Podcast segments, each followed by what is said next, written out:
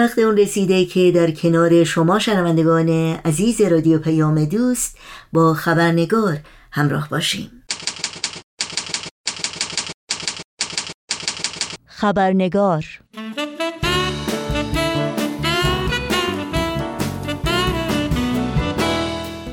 ما سال 1401 خورشیدی از نگاهی سالی بود پر تلاطم و پر استراب سالی که ما شاهد جنگ و خونریزی و سرکوب و انسان ستیزی در نقاط مختلف جهان بودیم و چالش های بزرگ اقتصادی، اجتماعی و اقلیمی همچنان گریبانگیر مردم جهان بود.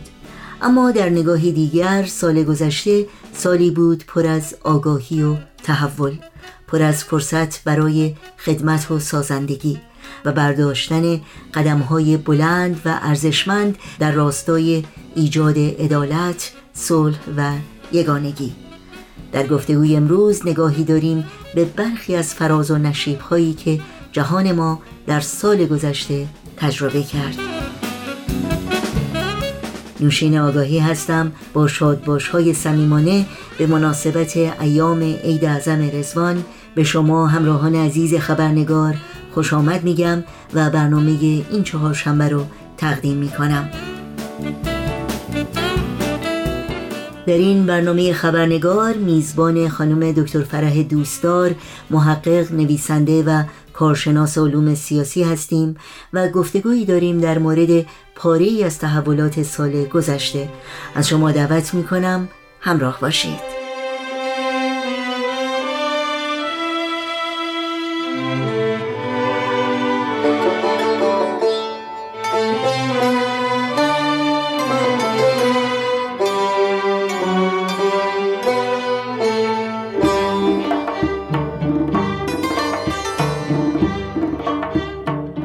خانم دکتر فرح دوستدار به برنامه خبرنگار بسیار خوش آمدین. قبل از هر چیز سال نو رو به شما تبریک بگم و همینطور در ایام عید رزوان هستیم.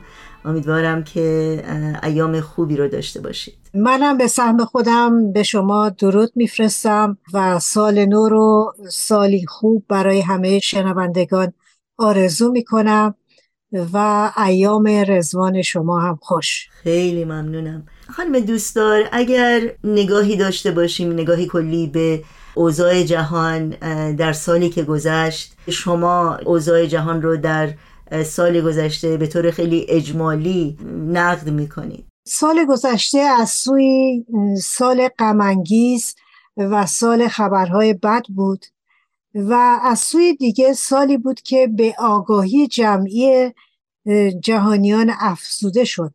خصوصا در مورد نیاز به تحولات عمیق در جامعه. در سه سال گذشته می‌تونیم بگیم که بشریت با چالش های بزرگی مواجه شده. عواقب بیماری همگیر جهانی کرونا در سال گذشته هم هنوز دامنگیر ملت ها بود. در فوریه سال گذشته روسیه به اوکراین حمله کرد و جنگی آغاز شد که ابتدا فکر می‌کردن در چند روز خاتمه پیدا می‌کنه ولی هنوز ادامه داره. ایران در سال گذشته شاهد روند ادالت خواهی بود روندی که زنان در اون نقش مؤثری ایفا کردند. و در واقع سال گذشته با تمام مشکلاتی که به همراه داشت و خبرهای ناگواری که در اون بود سالی بود که جهانیان بیشتر از گذشته به وابستگی ملت ها واقف شدند. به طور مثال در مورد بیماری کرونا به خاطر عدم ارتباطات و یا جنگ اوکراین که صادر کننده بیشتر مواد قلات و مواد غذایی به بسیاری از کشورهای جهان است. اینها همه باعث شد که مردم یعنی حکومت های جهان بیشتر به اصول روابط بین المللی و سازمان هایی که به اونها نیاز هست که این همکاری ها رو بیشتر بکنه واقف شدند. در واقع جهانیان بیشتر به این فکر افتادن که باید یک نظام جهانی صلح رو پیریزی کنیم. خیلی ممنونم. شاید یکی دو تا از این موضوع بیشتر تمرکز بکنیم در این وقت کوتاهی که داریم. و اولین موضوع اقتصاد جهانی هست که شما نمونه اوکراین و تأثیری که بر صادرات مواد غذایی از جمله غلات داشته اشاره کردین. چرا وضعیت اقتصادی جهان همچنان یک بحران بزرگ هست برای جامعه جهانی و باید گفت میزان فقر بر اساس آماری که منتشر شده در سطح جهان رو به افزایش هست. بقیده شما. یکی از دلایل ادامه بحران ها این است که نظم جهانی کنونی بر مبنای منافع و علاقه کشورها و رقابت بین اونها بنا شده. در نتیجه هر کشوری به فکر منافع خودش هست و علایق خودش رو دنبال می‌کنه. به این ترتیب بسیاری از بحران ها چون در برابر تضاد منافع قرار می‌گیرند با خشونت و خونریزی همراه میشن که موجب درد و رنج بسیاری از انسان ها میشه. و اما چرا فقر گسترش پیدا کرده؟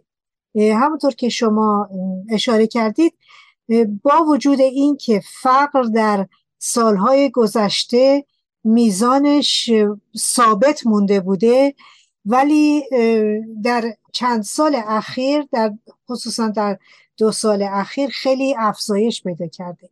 علت اصلی اون هم بیماری همهگیر جهانی کرونا بوده که در نتیجه اون 255 میلیون شغل تمام وقت از بین رفته. و این شغل ها بیشتر شغل های کم درآمد کارگری بودن و طبیعیه که این طبقه اجتماعی از ذخیره مادی هم برخوردار نیست و بیشتر در برابر فقر قرار می‌گیره. البته باید فرق بذاریم بین فقر مطلق و فقر نسبی. فقر مطلق در چند دهه اخیر به وسیله فعالیت های سازمان بین المللی و فعالیت های سازمان ملل در واقع رو به کاهش بوده. به طور مثال اگر به آمار بخوایم توجه کنیم در سال 1990 تعداد افرادی که در فقر مطلق میزیستند یک ممیز نه دهم, دهم میلیارد بوده و در حال حاضر شده 700 میلیون. که خب در واقع می‌تونیم بگیم در عرض سی سال تعداد افراد در تحت فقر مطلق کمتر از نصف شده. نکته که باید در نظر داشته باشیم 85 درصد از فقر مفرد در افریقا است که عواملی مثل ازدیاد جمعیت و موقعیت جغرافیایی در اونها تاثیر داره که البته بیشتر در بخشای جنوب صحرای افریقا هستن افرادی که در فقر مطلق زندگی می‌کنن. که وضعیت جغرافیا و آب و هوا هم در اونها تاثیر داره. چیزی که باعث امیدواری هست این است که سازمان ملل متحد در تحت یک برنامه ای این هدف رو دنبال می‌کنه که تا سال 2030 فقر در جهان باید از میان رفته باشه. حالا تا چه حد موفقیت حاصل بشه بستگی به همکاری کشورها و سازمانهای جهانی داره. البته باید توجه کنیم که در کشور ما ایران با تأسف زیاد باید بگیم که میزان فقر در اثر تورم و بیکاری در سالهای اخیر رو به افزایش بوده. و در نتیجه مبارزه با فقر برای کشور ما هم چالش بزرگی خواهد بود.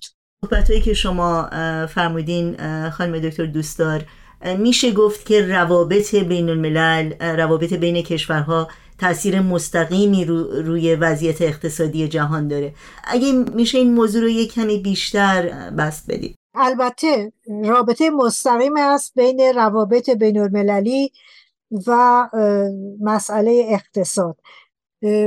با توجه به اینکه در سال گذشته دو عامل مهم روابط بین المللی رو خیلی دچار تنش کردند. یکی جنگ اوکراین بوده و یکی تنش ها بین روابط اقتصادی امریکا و چین. تنش های بین المللی و خواسته کشور اوکراین برای ورود به پیمان آتلانتیک شمالی که اون رو ناتو مینامیم بهانه ای بود که روسیه به اوکراین حمله کنه. به این گمان که در طول چند روز می‌تونه نواحی رو به تصرف در بیاره و به این جنگ خاتمه بده. ولی این تصور به حقیقت نپیوست. و این جنگ تبدیل شد به یک جنگ طولانی که خاتمه اون به هیچ وجه الان در تصور ما نمی گنجه. این جنگ عواقب اقتصادی بسیاری رو به همراه داشت در درجه اول با تحریم نفت و گاز روسیه به وسیله کشورهای غربی بحران انرژی ایجاد شد و قیمت نفت بالا رفت و از اونجا که مبادله کالا همیشه به وسیله وسایل نقلیه هست. هر بحران نقلیه و یا هر بحران نفت موجب گران شدن کالاها و تورم و رکود اقتصادی میشه. و الان بحرانی که دنیا دچارش هست بحران رکود اقتصادی و بحرانی است که نتیجه این جنگ خانمانسوس است. علاوه بر این اوکراین یکی از صادرکنندگان بزرگ غلات هست و چهارده کشور دنیا تمام احتیاجات غلاتشون رو از اوکراین تحویل می‌گیرند در نتیجه این جنگ بحران غذایی بزرگی رو در سطح وسیعی از کشورهای جهان ایجاد کرده. به این ترتیب می‌بینیم که روابط بین المللی اگر بر مبنای صلح و روابط خوب اقتصادی و سیاسی باشه می‌تونه بهتر بحرانهای اقتصادی رو به اصطلاح حل و فصلش کنه.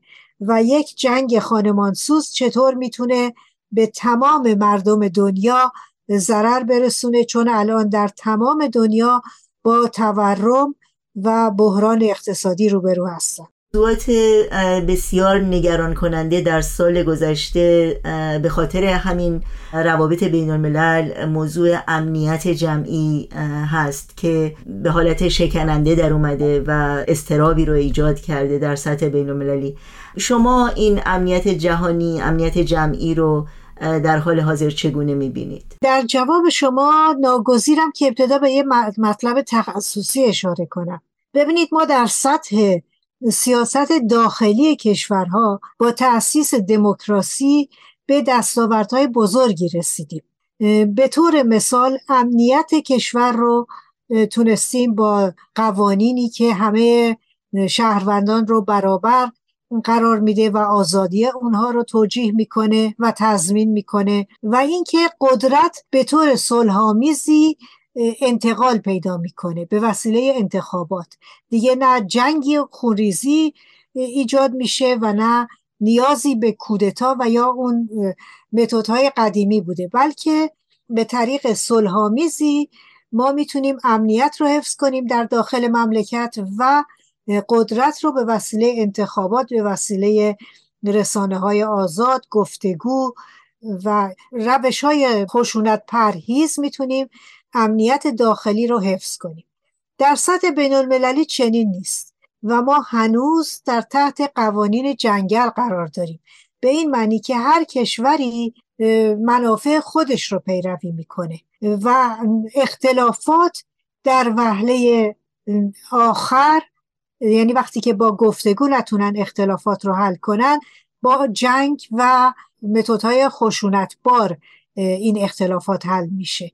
و با وجود اینکه سازمان ملل قدم مهمی بوده در این زمینه و به پیشرفت های چشمگیری بشریت دست یافته به وسیله نهادهای مختلف بین المللی ولی ما هنوز در سطح بین المللی نظامی نداریم که بتونه امنیت جهانی همه مردم و همه کشورها رو تضمین کنه.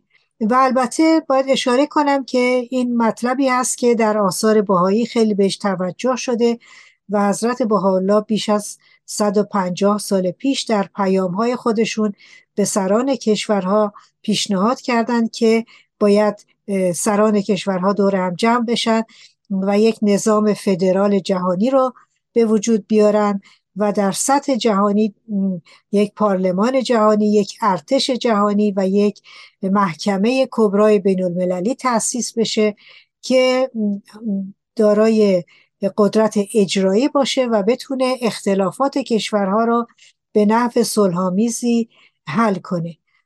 از این رو تا زمانی که ما چنین نظامی نداریم می‌تونیم بگیم که امنیت همه کشورها در دنیا شکننده است و ممکنه در اثر یک جنگی این امنیت به خطر بیفته.